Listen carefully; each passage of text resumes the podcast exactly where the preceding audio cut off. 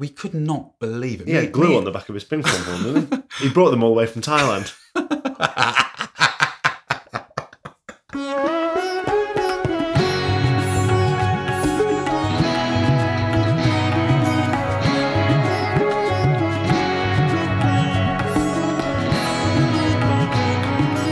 Hello and welcome to this episode of Tripology. I'm Alan and I'm here with the ever energetic Adam.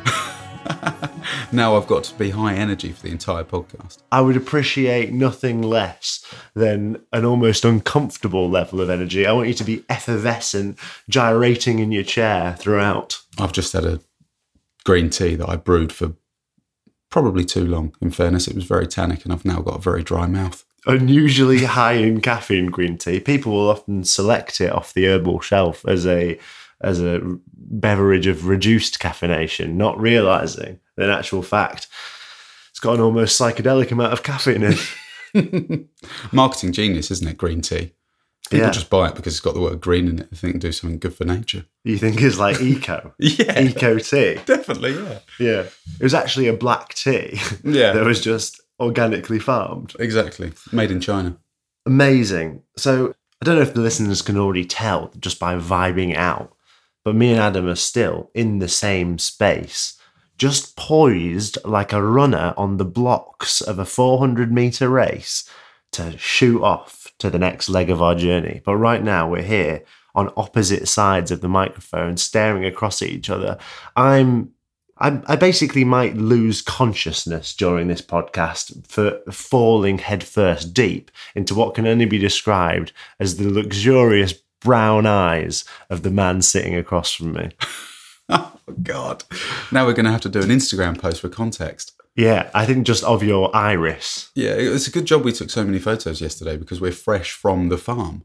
Yeah, um, we drove down to the farm yesterday, although it will be a week away, a week ago for you guys, and uh, we took a lot of content from the farm, and we're going to post some of that on our Instagram. That's Tripology Podcast on Instagram, and some of it's going to go on our Patreon for those of you who would like to subscribe to that. That's Tripology Podcast on Patreon. Just talking about the farm because we mentioned it. Obviously, that's why we were driving up uh, the interior of BC. Yeah. How did your time on the farm um, sort of move you? Did it move you in the ways that you expected? Because it was so valuable, wasn't it? Going back. it was beautiful it was nostalgic and it filled me with that same sense of awe that i remember feeling when i first arrived there and it was just great to see the animals again they didn't remember me to the extent I was hoping. I was expecting it to be a scene uh, from, you know, I have an over Disneyfied image in my head of what was going to happen. Yeah. And in, now, in hindsight, it was unfeasible for the horses all to whinny and gallop towards me, and you know, for the dogs to like put on a, a canine parade for my arrival. What actually happened was they kind of barked a little bit, ran up, dashed off again, went Yeah. inside for a biscuit. You know, Realised you didn't have any food and then fucked off. yeah. But that is the nature of the um the animal, isn't it? That, you know, Yeah. Yeah. And I've been to the farm numerous times since leaving Right. without you being there. So for me, it was really nice to be back there with you. And I think we could have just sunk straight back into it, couldn't we? I went and collected some eggs for the owners of the farm, and uh, I immediately was just transported. I was like, "Oh, this is life again now." The muscle memory of collecting eggs and just lifting up a chicken to reveal its clutch beneath it. Yeah. It was just like old times, wasn't it? It's difficult to describe how protective they are over their eggs as well, because it's, you know, if you imagine a nesting box like a little shelving unit Yeah, and a chicken inside, a mother hen who's sitting on two, three, sometimes six eggs. she was on six, one of them. Yeah. Yeah. and you put your hand in there, she's having none of it. I don't know if they're so protective of the concept of the egg, or if they're just perturbed by being shifted when they're in that just incubatory mindset. I don't know the inner workings of a chicken's brain. Yeah, it was difficult as well for for me. I remember trying to be as as sort of accurate, as precise, and as quick as possible, reaching both hands. That was the technique that was shown to me. Both Right. hands, big thick gloves on, both hands into the nesting box because there's that little flap that they have over the top, isn't there, to keep it dark in there to help them with their uh, laying and stuff. The And then- circadian rhythms. yeah. and then trying trying to grab them out because it's I don't know, it's just a chicken, but it's weird picking up a chicken. It's quite strange picking up a bird of that size that can peck you and scratch you. I don't know. It's the pecks are like being tickled by a, you know, a, a pebble. In that it's hard but soft. yeah, That didn't make any sense. but it's also the the motion of it doing it is what sort of scares me. Its head is sort of backward- Yeah, it's backwards not- and forwards, and it's like a stab, isn't it? yeah, it's not in any way painful, but I just think there's an innate desire to be repelled by like an aggressive motion from an animal. And overreact. Yeah, Yeah. exactly. Drop all the eggs. Oh, get away from me. Now look what you've done. Oh God!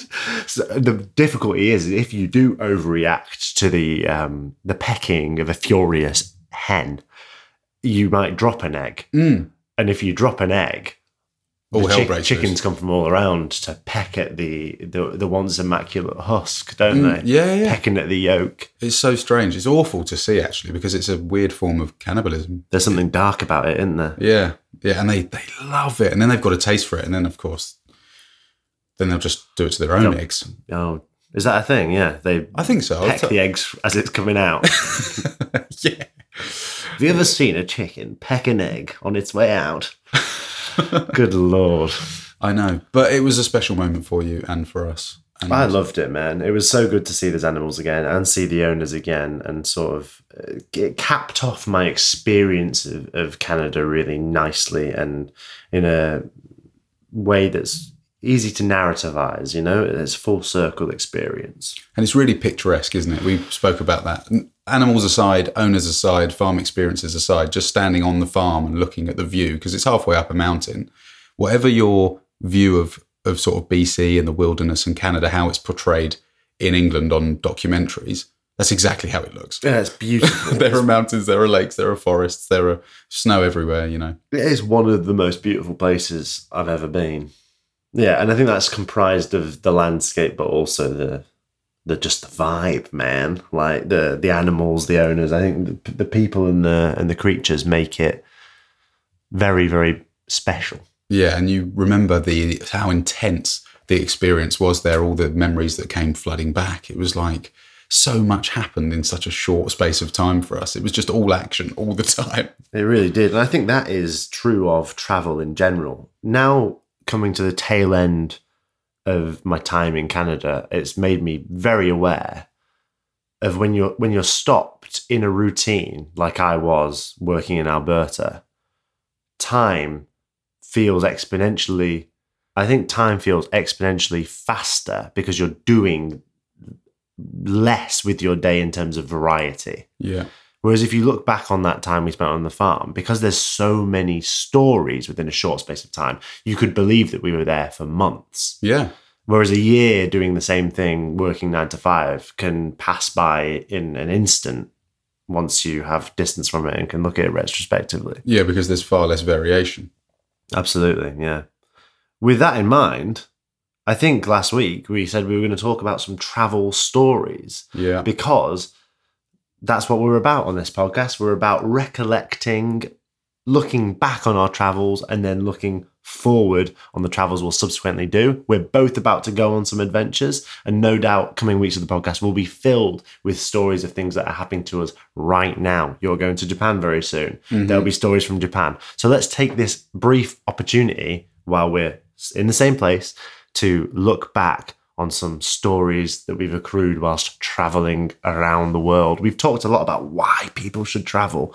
So let's give them some data to work with, some stories that kind of make us think, God, this is what travel is all about. You know, this is this is why you should get on the road because you get tales like this in your arsenal of life experience. Yeah, there's no way in your sort of daily routine. They're just so out of out of anything else you could kind of I don't know create.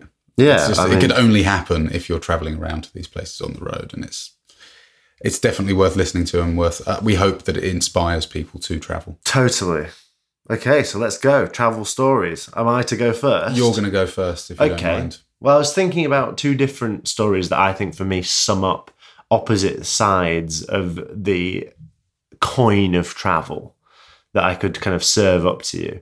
Yeah. And I think I'll let you choose which one you would prefer to hear about. Brilliant. Because um, I haven't heard either of them, by the way. Well, yeah, I mean, they're not beautifully crafted narrative tales in any way. I'm, I'm, I will be kind of describing them off the top of my head, but I think they represent kind of polar opposite experiences. One of them is very early on in my travels, Yeah. and that's the time I went to a meditation retreat in Southeast Asia You got your meditation retreat badge. within the first kind of three to four months of me ever setting off. Yeah. And then much later, in the final year of my kind of long four year excursion, I uh, went to live in the Bolivian Amazon with what can only be described as a plethora of beautiful and exciting animals, rehabilitating them to the wild. And I, there's a particular story from that Amazon that I would like to tell. So we've got meditation retreat in Asia, Bolivian Amazon.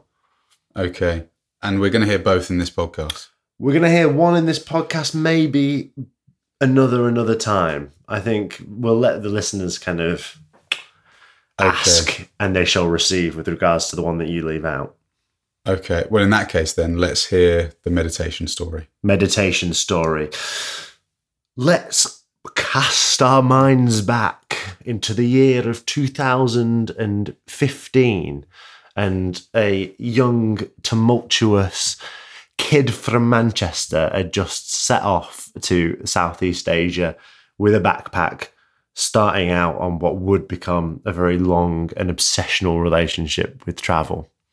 I just spent a month in China and moved through Vietnam and Cambodia and Laos, and I was sort of getting to grips with the idea of this could be something that I do for a, for a long time. And I sort of began to understand the mechanisms that might let that be a reality. I'd learned a little bit about Workaway. I'd learned a little bit about working holiday visas. So I sort of had an idea this is going to be a more long term thing.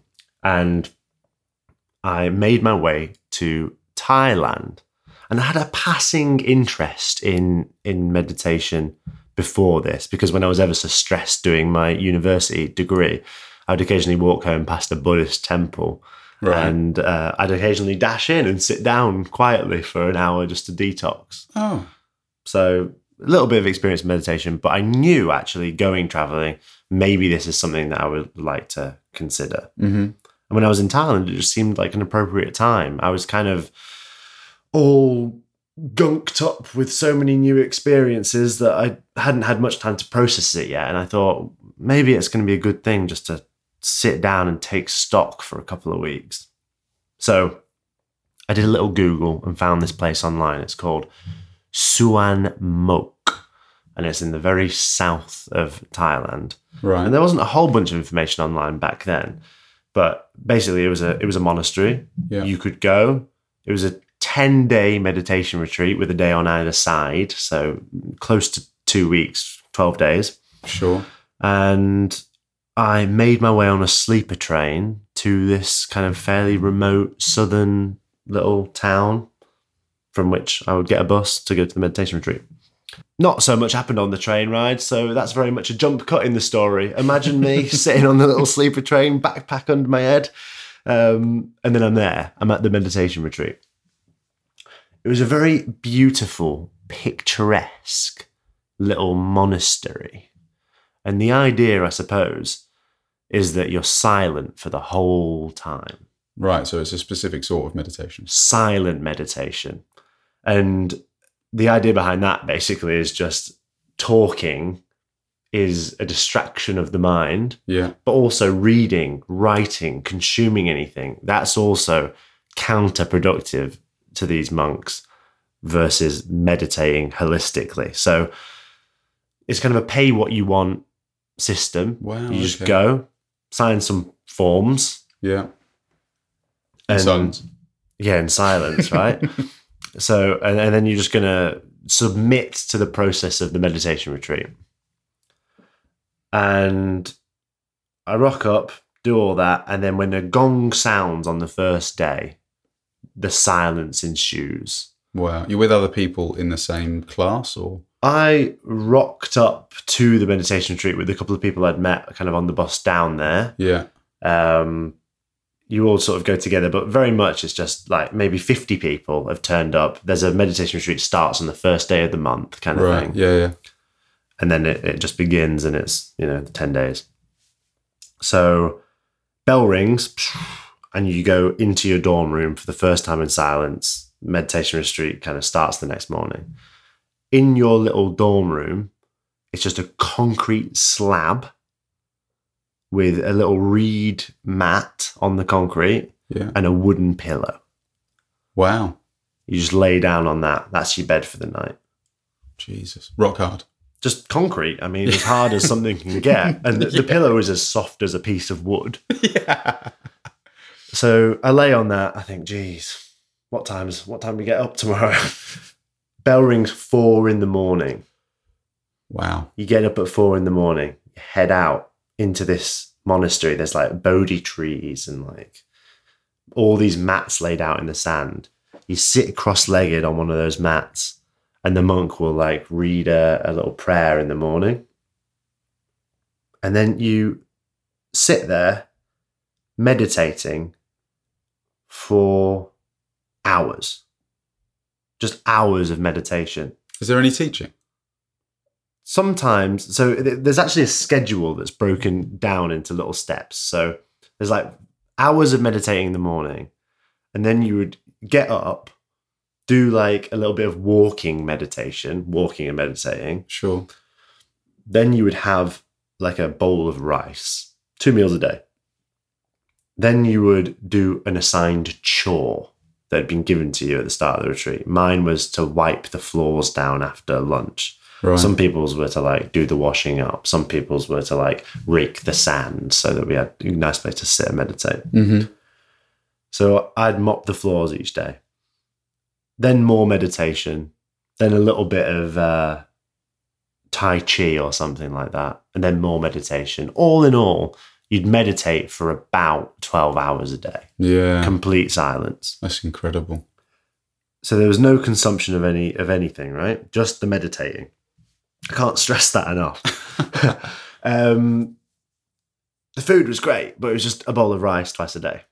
Wow. You would end up craving the little hour Tai Chi session so much just for some sort of external stimulus by way of like someone telling you what movements to make, you know? I know it's incredible because on paper, lots of people would think that they could do this for, for one or two days. Yeah. I mean, I thought it would be no trouble. And I guess the reason I'm kind of skating over the details of exactly what the schedule was and exactly what we do is because the real interesting like bit about this story and about this meditation retreat kind of occurs 5 days in Wow. when people start to crack under the weight of not having spoken for 5 days. Yeah. So psychologically, it's very testing. People just started dropping off, Wow. like leaving the retreat, right? Oh, and breaking and yeah, just saying sack this off like i've not spoken in five days five days is hard because it's been five days and you realize oh my god i'm just halfway holy hell yeah. So you're thinking about that sort of thing. You're not. It's hard to be completely present.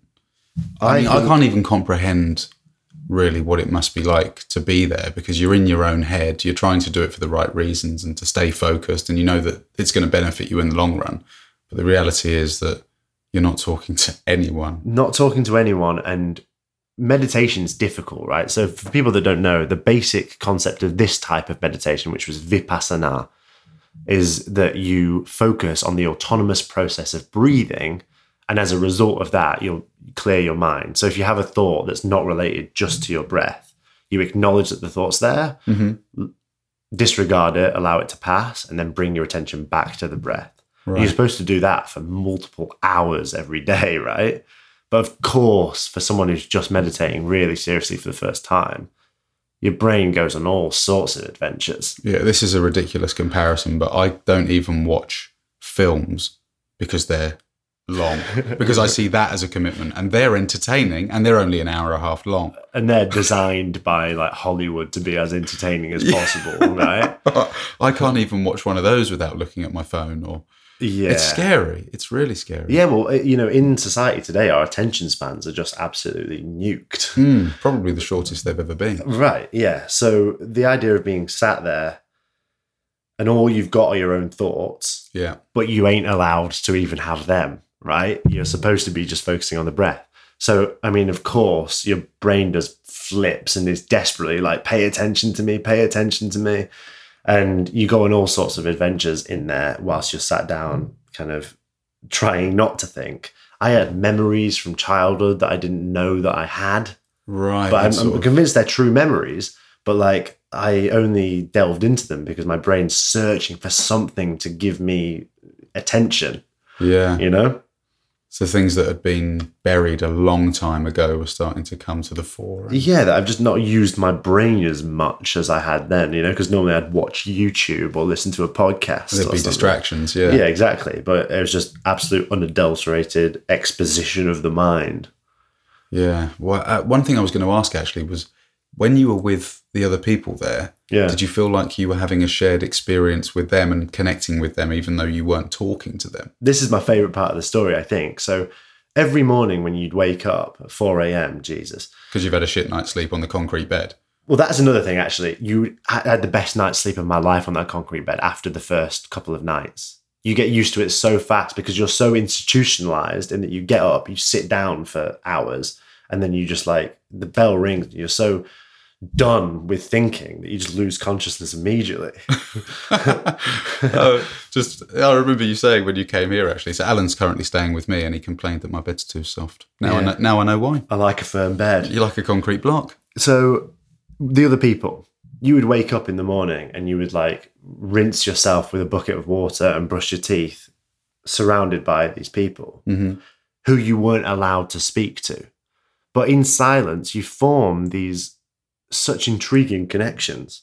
There was a guy who every morning, for whatever reason, just so happened our routine must have been the same, that I would get up and I'd brush my teeth and he would always be there brushing his teeth next to me Yeah. never said a word to each other, but for nearly two weeks, we'd like look at each other, make eye contact in the morning, brush our teeth, pour a bucket of cold water over ourselves, you know.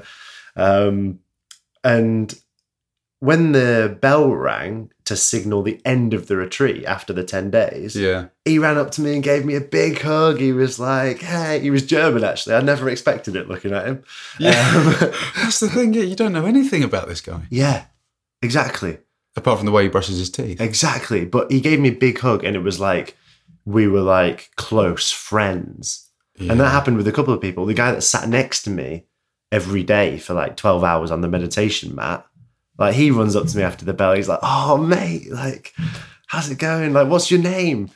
Like, who are you? Who is this person that uh, has, has been so instrumental to my experience the, the last 10 days? You know, it was incredible. The emotions that must have been running through. So you got through. That's the the crux of it. Is that you got through to the end. Yes, I did. Shit. I did. There's um, there's so many little stories to tell that kind of branch off from the tree of the central meditation retreat story. Yeah, I mean, one of the salient points is is that so close bonds were formed in that silence that by the end of it, everyone was just everyone just loved each other. Yeah. Those who made it through, because as the retreat went on, people really cracked. Like I saw one girl on day like six with a coconut in her hands, just trying to crack it on a rock just repetitively during the hour that you can kind of walking meditate around the site. Oh dear. She was like just cracking that coconut, just like she'd gone mad. Yeah. Yeah. And, and I went a little bit mad as well. Like you have an hour every day just to to do this walking meditation. You could walk anywhere on the monastery site. And I had this I found this little tree kind of early on. And there was a little colony of ants that lived on like beneath at the root of the tree. Right. Every day I would look forward so much to that hour. I would like practically run, trying to make it look like I'm meditating whilst I'm running over to that tree. I would sit at the base of the tree in like a meditative pose and I'd just be watching the ants like desperate. That was like my only entertainment. For Yeah, that's the, your for form. day. That's your form of entertainment. It's almost like a Sims computer game or something like that. You're seeing what else has happened in their universe. I would just watch that colony of ants. I'd be like, oh my God, they've got a grasshopper. They're like carrying a grasshopper. Like, I'd be like, wow. Do you know you can hear ants if it's quiet enough? Well, you know that from first-hand experience. Yeah, like you, I'd pick up one of the ants and you put it close to your ear and it's quiet enough. You can hear the very high pitched squeak of an ant. Wow. Not many people know that, but absolutely. I suppose even that, it's not really the focal point of the story, but you would have been out, I guess, somewhere fairly remote and isolated Yeah. and maybe experienced complete silence. Yeah, because everyone's quiet, right? Yeah. the, the pong of that gong telling you to wake up in the morning cuts through the air like nothing else. And there's no noise pollution whatsoever. Yeah, you're out in rural South Thailand. It's pretty crazy. I would really recommend it as like a challenging experience for anyone who's kind of traveling because it's juxtaposed with the rest of Southeast Asia as well, right? Yeah. a lot of people go to Southeast Asia to party. There's in Thailand, goodness, there's like Bangkok, there's full moon parties, there's like very competitive ping pong matches. But um but if you travel far enough south, Yeah. you you're in this completely remote area where I was lucky enough to experience complete silence for for 10 days. Yeah. So correct me if I'm wrong. You're still on the mainland Yes.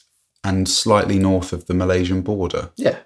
Cool. Basically, yeah. Maybe a couple of hours north of the Malaysian border. I'd have to double check. It's Suan Mokkh was the name of the monastery that I went to. And I'm comfortable mentioning that because I think people should go. There's a website now. You can go on uh, Suan Mokkh's website. And um, I think now maybe there's a nominal fee, but you will you, you can absolutely go and meditate there for at the start of every month. Yeah. So having had that experience, what would you say to people? How should they prepare? How should they approach something like that? Because I I'm a little bit hesitant. I mean, I've always wanted to do something like that myself, but in a strange kind of protective way. I feel like lots of Southeast Asia and probably other parts of the world have been glamorized, and now there are lots of people going to these places because it's um, it's sort of the the new Spanish coast or something. Uh, you know, oh, let's all go to Thailand. Let's go to a full moon party. Let's go to a meditation retreat. And you don't want people to go there for the wrong reasons, I guess. Yeah, I think only go if you have a genuine curiosity and interest about what that would be like, and Yeah. also only go if you're convinced that you will like make it through to the other side. Because I think a lot of people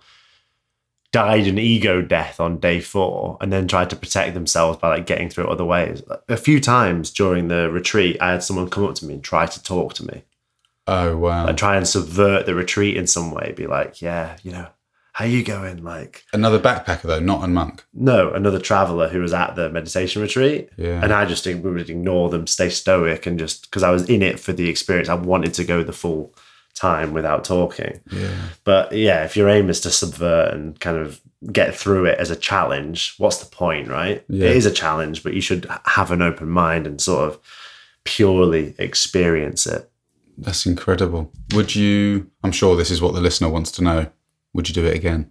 It's an interesting question, really, because on the one hand, I found the experience incredibly valuable.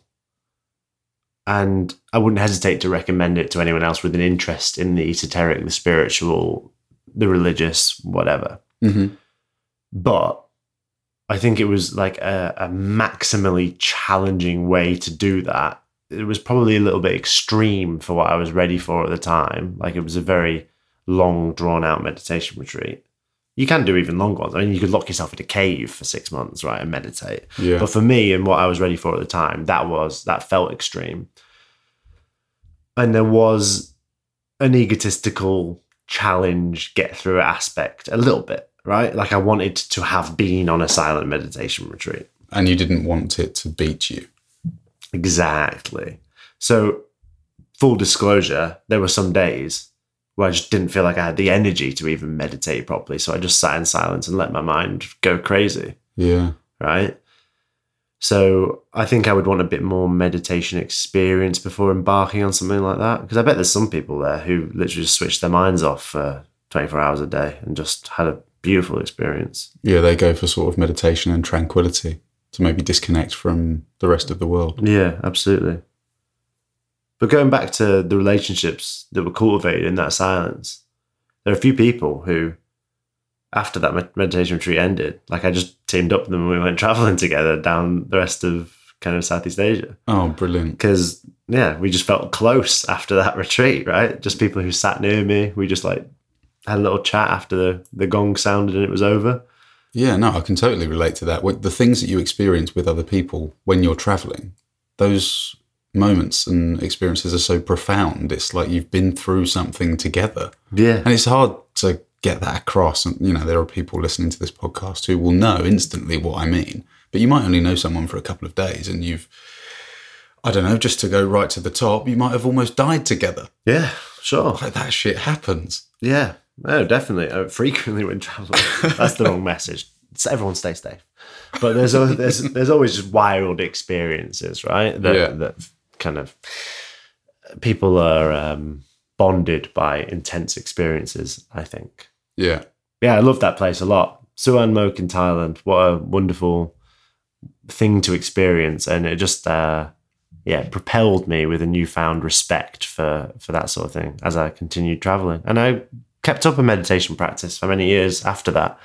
I should do more now, really, but I think it's of value. Particularly, I will say this: anyone struggling with mental health, meditation is a really great thing just to have in your pocket as a tool Mm. that can come anywhere in the world with you, um, just to decompress. We're living in such a crazy, technological, rapid moving world. Overstimulating. Yeah. So just to have a real good fundamental understanding of what meditation is, so that if you're in a hostel, traveling around somewhere, you can sit on your bed for five minutes and just really have a good meditate.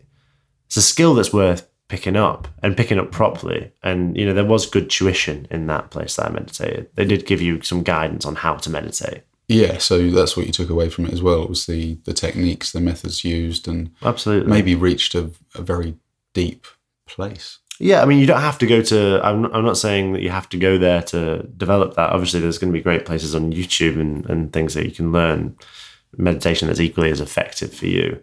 Um, but I do value it as a tool, and um, it's right in line with my personality. That's something which I value as a tool. I try to do in the most extreme way, but um, yeah, no, great experience. That was the story of the meditation retreat. Yeah, well, I'm certainly feeling inspired now. I want to go away and do it. I wouldn't fancy my chances, but if you've done it, We should know. meditate now for five minutes and then come back to the podcast well rested. So we have our first time in Tripology history. We're going to take a break for a five minute meditate. We'll be back in five. See you then.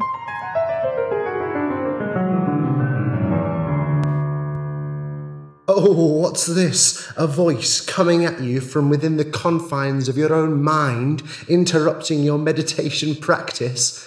It is I, your conscience, and I'm here to share with you just a couple of ways that you can support this podcast that you're listening to. Why not head over to Spotify or Apple Podcasts or wherever you're listening to this and give this episode a five star review? Follow the podcast on all social media at Tripology Podcast and send Al and Adam an email at tripologypodcast at gmail.com. And once you've done that, return to your meditation practice.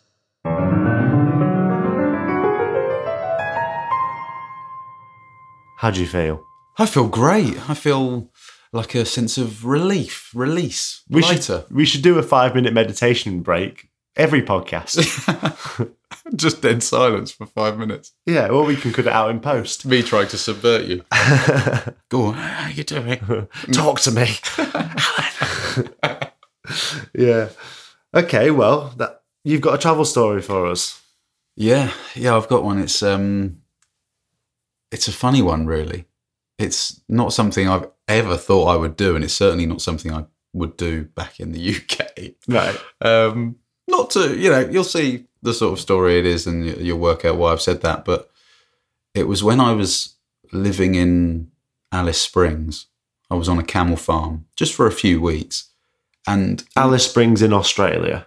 yeah, Alice Springs. I think it's in the Red Centre, isn't it? Yeah, sounds right. They right. call it, yeah, the outback. There's not much there. It's pretty barren. Gotcha. And we weren't even in Alice Springs. I was on a camel farm, which was about 17, 18 kilometres outside of Alice Springs, near a range of mountains. And it was a lovely, lovely family, just going back to Workaway or HelpX, you know, these types of platforms, com- communities where you can exchange your hours work, so four, five hours a day typically for board and um, you know food and accommodation. And even though that arrangement was fantastic, I wasn't earning any money, Right. and I hadn't earned any money for a while. You weren't cost neutral. You were bleeding finances. Yeah. So if we wanted to go and do anything, um, you know, go to shops and other other bits and bobs outside of the arrangement, it was costing money. And I'd also just booked a flight home for my sister's wedding from Darwin, which is far north. It's almost directly north of Alice Springs, but it's uh, in the Northern Territories. So I don't know if the listeners probably not got a map in front of them of Australia, but it's still Some of them far. It's bloody far away, Yeah. as the Aussies would say. and uh, it's not bloody close, mate. that was good, wasn't it? That was great. Yeah. Pretty good. I thought Um, someone else was on the podcast for a moment. you can tell I've been to Australia. So uh, I spoke to the lady I was living with, and she said, "Look, if you want to earn some money, the local fair's coming into town. Why don't you go down there while they're setting up? It's going to be this weekend, but I'm sure there's going to be lots of people knocking around, setting up their market stalls and other things. Why don't you go and see if you can earn some money for the weekend?" I thought that's a fantastic idea. this is the plot of popular 21st century movie Big Fish. Was that released before I was in Australia? Because I have told this story to a lot of people. Perhaps. Maybe I should be charging royalties. yeah, maybe. Um, but yeah, so I thought I thought that's that's great. I'm going to go down there. I wasn't really sure what to expect, but went into this um, like a fairground sort of site, if you know what I mean. And everyone's there setting up different rides, and you know, just a typical fairground. Yeah. There's the Dodgems. There's a Ferris wheel. There's lots of other bits and bobs. What is a Ferris wheel? Who is Ferris? I've no, no idea, but I've never been on one that's overwhelming. I've never heard of anything else that Ferris has invented. I think Ferris committed to the one invention. He was like, that's as good as I'm going to get, Well, why wouldn't you? is the wheel. Yeah, Yeah. He was proud of it. He was happy with it. yeah. It's the architectural equivalent of like the Burj Al Arab or something. You'd, Right. You'd just check out, wouldn't And you? it's gone on to great heights, the Ferris wheel, of course, appropriated by uh, the country of England when they built the London Eye, Yeah, which is essentially a glorified Ferris wheel. totally. Yeah. So way back when, I don't know when they were invented, but uh, it was a rickety old thing as well. I didn't ride it, by the way. I mean, I'm not, I'm not that kind of. I'm one of those when it comes to roller coasters and other other stuff. I mean, ones that Ferris wheel evokes a feeling of trepidation and this one did because it was just yeah, it was like yeah, wooden still and kind of baskets and stuff. And yeah. I just thought if I get on that and anything happens, the signs were there. Yeah, it's only yourself to blame. Yeah. yeah. So uh, I went in anyway, and I was uh, sort of I didn't really know what to do. I was just going to talk to any person that spoke to me and ask if they needed a hand. Yeah. The first food truck I walked past, this woman stuck her head out the food truck and said, "You looking for work?" And I was like, "That's handy." Um, yeah, I am actually. yeah." I remember she had massive hands. What She- a dream scenario. I know it was brilliant. She had big hands. She had really big hands. She looked like she'd had a hard life. She's a hard worker. Was she wearing gloves? No, First thing I'd do if I had big hands, put gloves on. pop a pair of gloves on them. And she was working in a food truck. Because then you could claim, you, you could go about your day making use of your digits. But if someone ever opted to tease you, you'd say, oh, that's just my gloves. I got big gloves on. I've actually got entirely average hands. Oh, I hope she doesn't listen to this podcast because I used, we used to make jokes about her fingers being as big as the Dagwood dogs.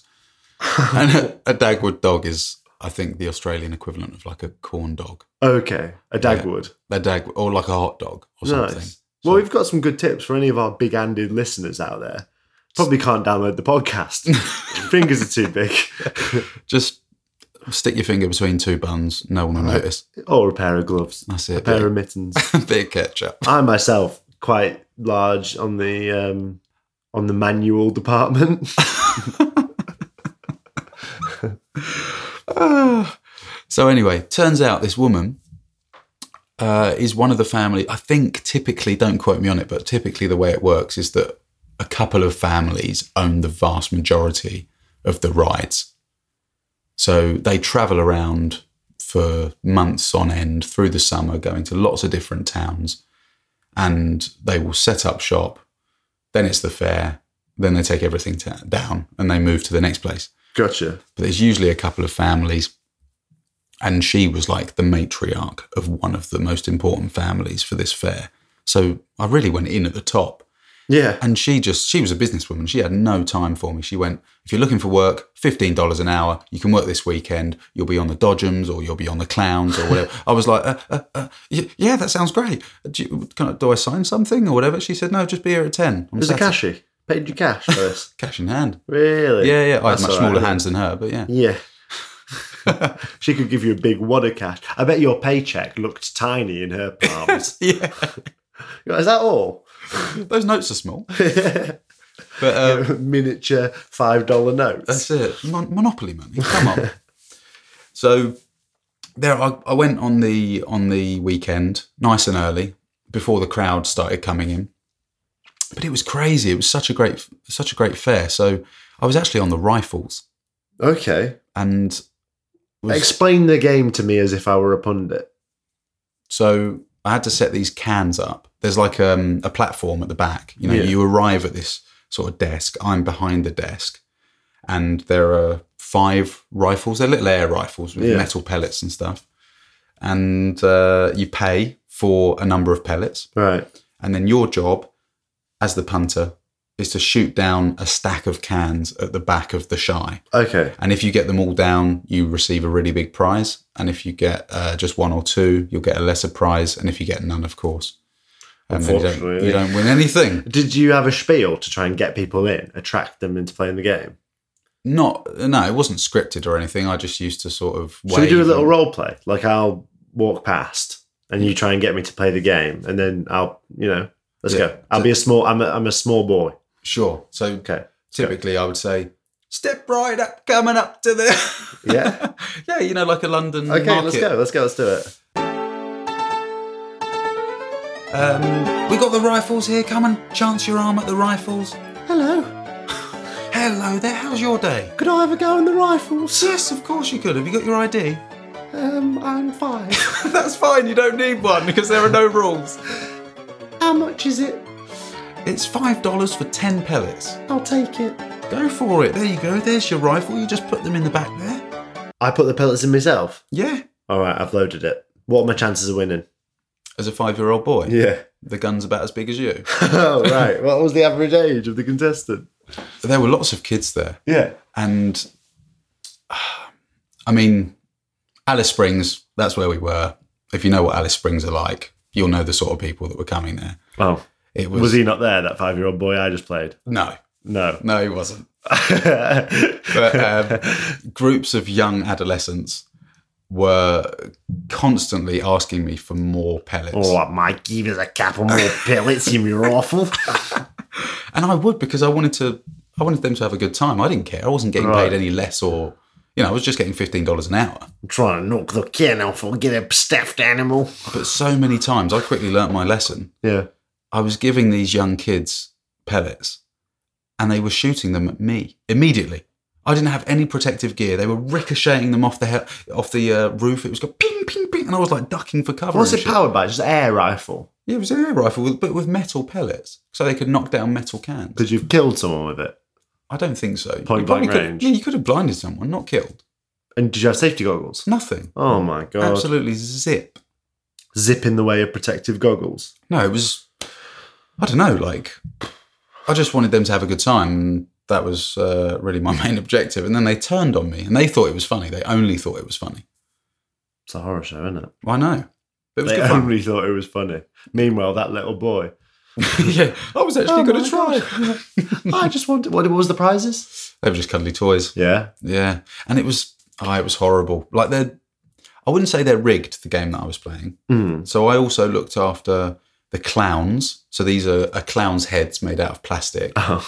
and they turn Yeah. right. They're kind of if you imagine lifting your head back and then having the mouth open. You pop a ping pong ball in the clown. You get six ping pong balls. Yeah. You pop the ping pong ball in the clown's mouth, but the clown's head is rotating. And it's a bit like a pinball machine in that you have to wait for it to rotate. Then you put the ping ball ping pong ball in, and that changes where the ball comes out. Right. Yeah. So Gotcha. yeah, so there's an inner work. There's an inner maze. yeah, and you've got the, you've got to if you want the big prize, there hmm. are six slots, right? And if you want the big prize, you have to get all the balls in the same slot. Jeez. The reason it's rigged is because not only is that bloody hard, Yeah. but each section only fits five balls in. That's out of order. It's really out of order because they don't want anyone to win the big prizes. What was a big prize? A massive teddy bear that probably cost a bit of money. Hmm. And I remember this family from New York, Yeah. this young Kept boy. on trying. No, they tried once. Oh. I'd actually seen them earlier in the day. I was I'm obviously English. Yeah. They're from New York. We're in the middle of fucking nowhere out in the boonies at this at this um fair. So we we like hit it off because we're both not from there. Like, what the fuck are you doing here? Gotcha. And their the kid was about 12 years old, something like that, and he actually won.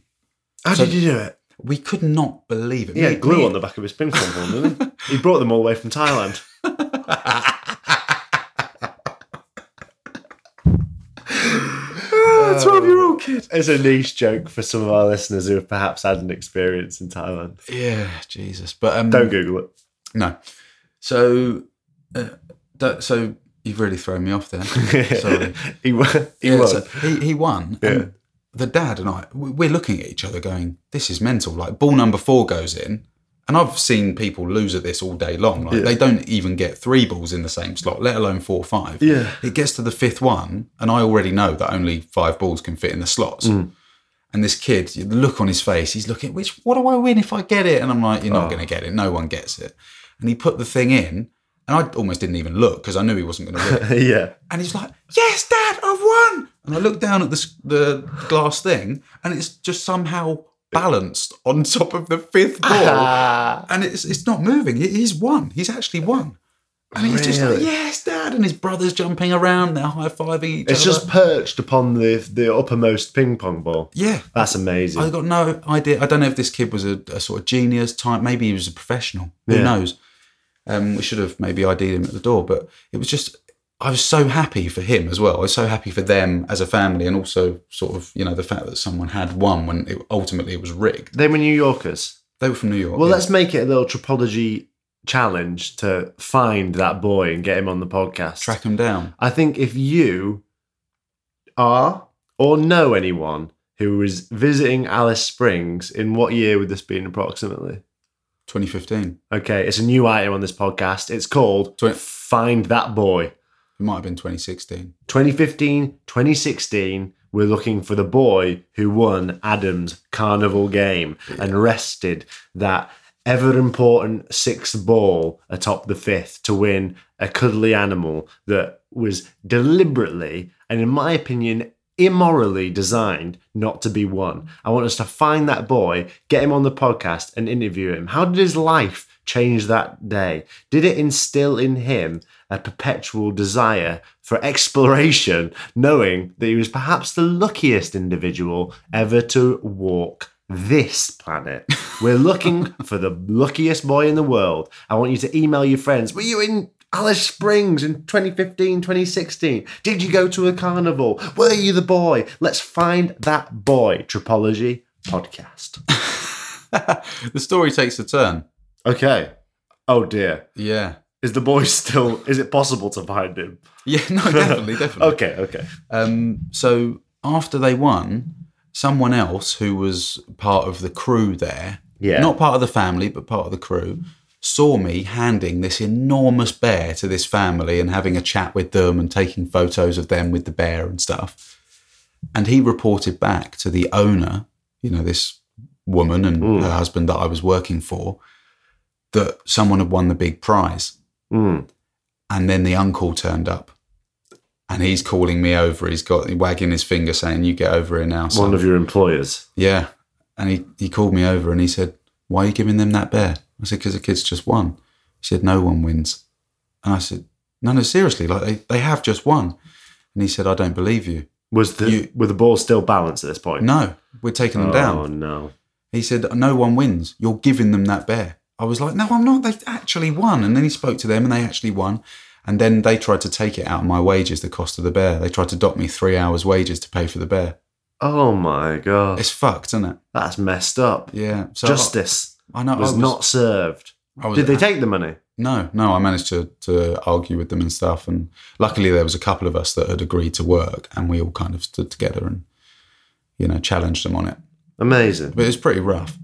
Um, and then you know I actually because I told them that I had this flight booked to Darwin two months later, they said, well, if you're going from Darwin anyway, we're going from Alice Springs through another couple of cities north, and in a month's time we've got another show in Darwin. Yeah. So if you want, you can just travel with us. We've got a tent for you, and you can work the next three or four weekends for us. We'll pay you fifteen dollars an hour. You'll do all the rides, and then we'll drop you off in Darwin. Not bad, is it? And I was like, uh, so I'm a I'm a carny now, then am I? And again, like we were saying with your story, so much happened with that family and on those trips. I, w- I was like in the middle of a rodeo for three days. That was amazing. I went to Katherine Gorge, which is exceptional. I went to some pretty far out towns in the Northern Territories. I mean, talk about remote. There's not much going on there. It's an absolutely it's a superpower, a supernatural superpower of the trip that time really gets all crammed up inside itself, doesn't it? A Mm. week can feel like a month, a month a year. Like think of that. Think of the goings on. A carney, you. Yeah, What a beautiful time. I know. It was brilliant. I had some incredible experiences and I met some wonderful people. Now, it's like the only time or place I would have met those people. Did you ever have a go on your own game? Yeah, all the time. Was Did shit. You never won. I was terrible. So you're bearless. I, yeah, I mean, You left the carney. I nearly paid for the bear. I would have been taking one home if I'd paid for it for sure. It was, uh, it got to the stage as well with the food. I mean, carney food. nice people, but diet's a bit questionable. Yeah, go on. Yeah, lots of, Corn dogs. yeah, fries. Dagwoods. That's it. Pop, fizzy pop. Oh yeah. Lots of cola, lots of free though, but Fuel of the carney. yeah. If you're a carney listening to this podcast, why not email us at tripologypodcast at gmail.com and explain to Adam what went wrong with that game and whether, in fact, you would stand with him as a refuser to reimburse the, the carnival owners for the bear. I think we're going to hear from some carnies who are all fight the power and think that you did the right thing. Yeah, it's a wicked trip as well because if you've ever driven through the outback or f- through some of those far flung places in in Australia and even bit. Canada, like you can be driving for an hour and not see another car. Oh, yeah. Do you know how unusual that is? I remember you telling me that your sat nav once said like turn left in seven hundred kilometers. Yeah, yeah, yeah. It was go straight for six hundred and twenty eight kilometers. Jeez. And even then, when we got to the to the left turn, it was a T junction. turn right to go to Darwin. Turn left to go to Alice Springs. That's it. Yeah. it's called three ways. Amazing. Look at look at it on a map just for some context. I like Australia. I think I will possibly end up back in Australia in the not too distant future. So we'll explore that beautiful continent um, relatively soon on the podcast, I imagine. And You by and- soon, I mean in the next year. Yeah, you and your big hands, you'd suit it. Yeah, I think I. Um, I mean, I'll be wearing gloves. Put it that way. even in even in the sweltering heat of the outback. What do we reckon? Shall we um, go on a sojourn to the next episode? Yeah, I'd like to do that a lot. We're here in the same space, so we're going to be recording Tripology all the time, every time. we'll be here. So, see us next week. We're going to venture off there now, and we'll see you this time next time. And, um, or maybe you're coming back to watch the podcast and you're just binging the episodes in perfect order, in which case we'll see you in a couple of seconds. But either way, we're going to head there now. We'll see you there. Bye. I'm feeling all inspired. Bye.